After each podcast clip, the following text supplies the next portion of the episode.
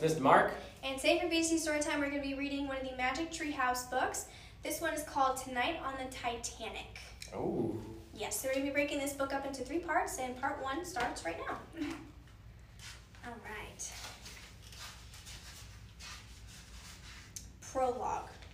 One day in Frog Creek, Pennsylvania, a mysterious treehouse appeared in the woods. Eight year old Jack and seven year old sister Annie climbed into the treehouse. They found that it was filled with books. Jack and Annie soon discovered that the treehouse was magic.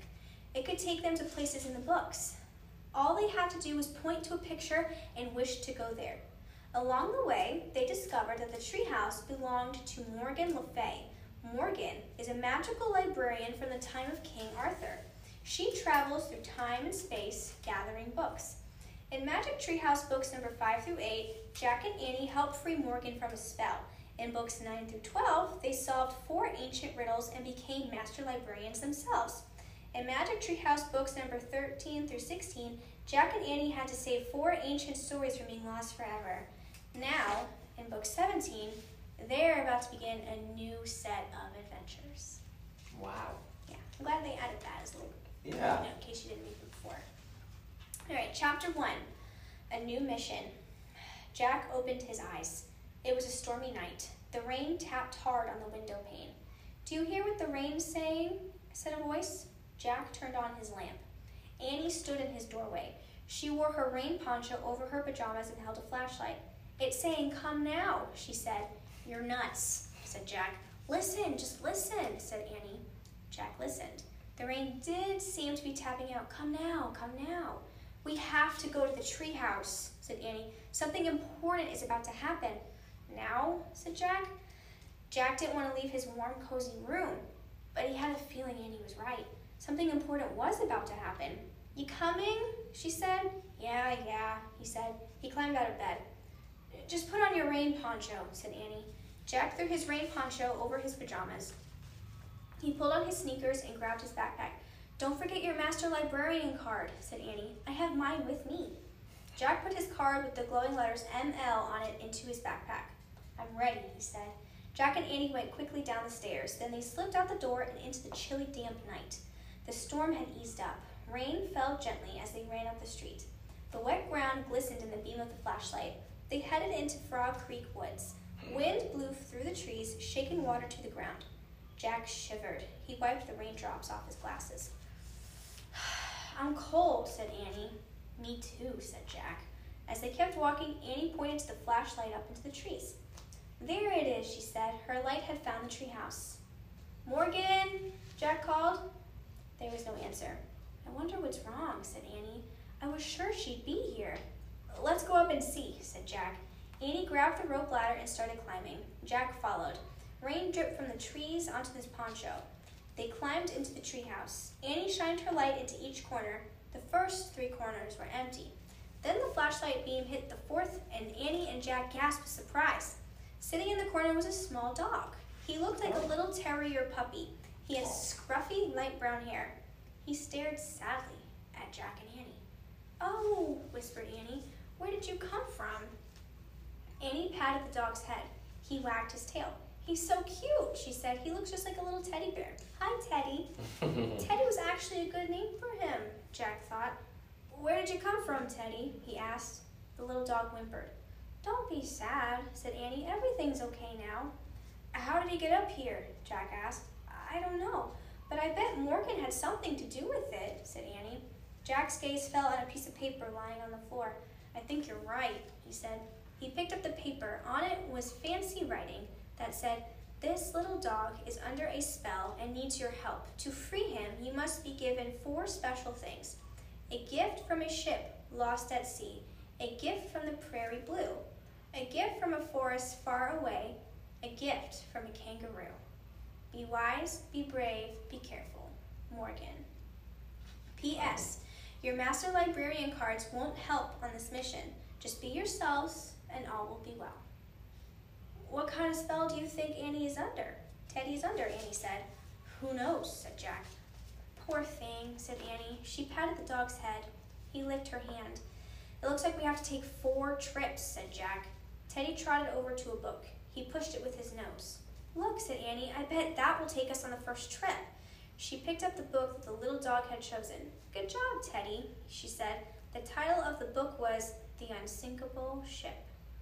Well, that's at least good, said Jack. The ship won't sink even if it is lost. Ready, Teddy? Mm. asked Annie. Arf, arf, he answered. Jack pointed at the cover of the book. I wish we could go there, he said. The wind started to blow, the treehouse started to spin, it spun faster and faster, then everything was still. Absolutely still. Chapter 2 The Unsinkable Ship. Arf! Arf! Jack opened his eyes. He shivered. Wherever they were now, it was cold, very cold. Teddy barked again. Shh, said Jack. Annie shined the flashlight on her clothes. Wow, we're dressed like old fashioned kids, she said. Instead of pajamas and a poncho, she wore a sailor dress and a long wool cloak. Oh. Jack had on an overcoat and knee length pants with long socks. His backpack had turned into leather. He also had on a shirt and tie. Where are we? he wondered aloud. Jack and Annie looked out the window. The moonless sky glittered with stars. There was a soft wind and the sound of water lapping. The treehouse seemed to be resting on a wooden deck between two giant columns. Jack looked up and saw smoke coming out of the columns. We must have landed on the ship between the smoke stacks, he said. Then Jack looked straight ahead and saw a box high in the air near the front of the ship. That must be the lookout's nest, he said. Jack sat back in the treehouse and opened their book. Annie handed him the flashlight. Let's find out where we are, he said. He turned to a picture of a huge ocean liner. By the light of the flashlight, he read, Late at night, on April 14, 1912, an English ocean liner was making her first voyage across the Atlantic Ocean. She was going to New York City. Carrying 2,200 passengers, the ship was four city blocks long. Most people believed the ship was unsinkable. Oh man, we're in 1912, said Jack. He pulled out his notebook and wrote April 14th, 1912. This ship is huge, said Annie. How will we ever find a gift to help free Teddy? You can't go looking for a gift, said Jack. You have to wait until someone gives it to you. Right, said Annie with a sigh. Well, I guess we just have to be ourselves, like like Morgan said. Maybe we'll get lucky. Mhm. This is hard, said Jack. The little dog whined. Don't worry, Teddy, said Annie. We'll free you from your spell. Just then, a shout came from the lookout's nest. Iceberg ahead! Jack and Annie turned back to the window, just in time to see a huge iceberg looming out to sea. The iceberg was dark with a fringe of white at the top, and it was right in front of the ship. Jack felt a jolt. Then he heard a grinding sound. The ship was scraping against the mountain of air. Arr! Teddy barked. Shh, don't be scared, said Annie. She picked up the dog and hugged him. The scraping sound stopped. The ship slid past the iceberg until they lost sight of it. The night was calm again. See, Annie said to Teddy, it was just a little bump. The ship is unsinkable. But Jack was worried. Wait, I have to read more about this, he said. Don't read now, Jack, said Annie. It's time to get the gift. Come on, Teddy. She picked up the little dog and the flashlight. Then she climbed out of the treehouse window. Hey, don't take the flashlight, said Jack, but Annie was gone. Annie, called Jack. He heard a soft, yikes! Annie stuck her head out back into the treehouse. Bad news, she said in a whisper. "I- think you need to come see this. Jack threw his stuff into his knapsack. He put it on and climbed out of the window. Annie was standing by the ship's railing holding Teddy. Without a word, she shined a flashlight on a life preserver hanging from the railing. In big black letters were the words RMS Titanic. Chapter 3 SOS. Oh man. Jack stared at the name of the ship. You know what happened to the Titanic, don't you? He said softly. Annie nodded. It hit an iceberg and sank, she said. But I don't get it. I I thought the ship was unsinkable. That's what people thought when the Titanic was built, Jack said, but they were wrong. Suddenly, steam gushed out of the ship's smokestacks. Then the engine cut off. The Titanic stopped moving. We'd better go home, Jack said. There's nothing we can do here. We'll have to find another ship, a safer one. No, We have to stay and help, said Annie. We can escape in the treehouse anytime we want. But what can we do, said Jack. This ship's going to sink no matter what. We can't change history, and we can't take anyone into our time with us. Yeah, but maybe there's some way we can help, said Annie. How? said Jack. I don't know, said Annie. Let, let's look around. Holding Teddy, she disappeared down a small stairway. Jack followed her to a lower level. Annie put Teddy down on the deck. The dog sniffed at the chunks of ice that had fallen off the iceberg and onto the ship floor. The ship seemed strangely empty. Where is everyone? She asked.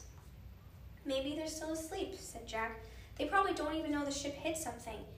Annie and Jack started toward the front of the Titanic. Come on, Teddy, Annie said. The little dog scampered after them. They passed the round windows of different rooms on the ship. Jack looked through them as they went by. He saw exercise bikes and rowing machines in one room. In another, there were palm trees, bamboo chairs, and tables. Next, they passed a library filled with books. This ship is like a town, Jack said. Near the end of the deck, they peeked through another round window. Inside a little room, a man was wearing earphones. Jack heard a clicking noise as the man tapped a lever on a black box. What's he doing? whispered Annie. Jack shrugged. Another man stood nearby. He had a white beard and wore a fancy uniform. Send the international call for help, he ordered the man with the headphones. Tell all ships to come by at once. We're sinking. Yes, Captain, said the man. Great, they're calling for help, Annie whispered. Jack shook his head. I, I don't think help will come. He shined the flashlight on the book and found a picture of the radio operator. He read quietly to Annie. After the Titanic hit the iceberg at 11:40 p.m., the ship's radio operator sent out an SOS. An SOS is an international distress signal in Morse code. Unfortunately, the only ship near the Titanic had turned off its radio for the night. All the other ships who received the message were too far away to help. When the Titanic sank around 2:20 a.m., she was all alone. Oh man. Terrible, said Yeah. Annie. I wonder what time it is now, said Jack. I don't know, said Annie. Jack pulled his notebook out and wrote, SOS sent out, Titanic sinks at 2.20 a.m. He's leaving, whispered Annie. Hide, whispered Jack. He and Annie moved quickly into the shadows. Captain stepped out onto the deck. Tell the men to start loading the lifeboats now, the captain ordered a deckhand. Yes, captain, the man answered. The captain turned to the deck and the left. Annie turned to Jack. At least that's good, she whispered. Everyone can get into lifeboats. I don't think it's good enough, said Jack. He read from the book again. On the Titanic, there were 20 lifeboats. To save all passengers, the ship needed twice as many. But with all the confusion on board, a number of lifeboats were not even full when they left the ship.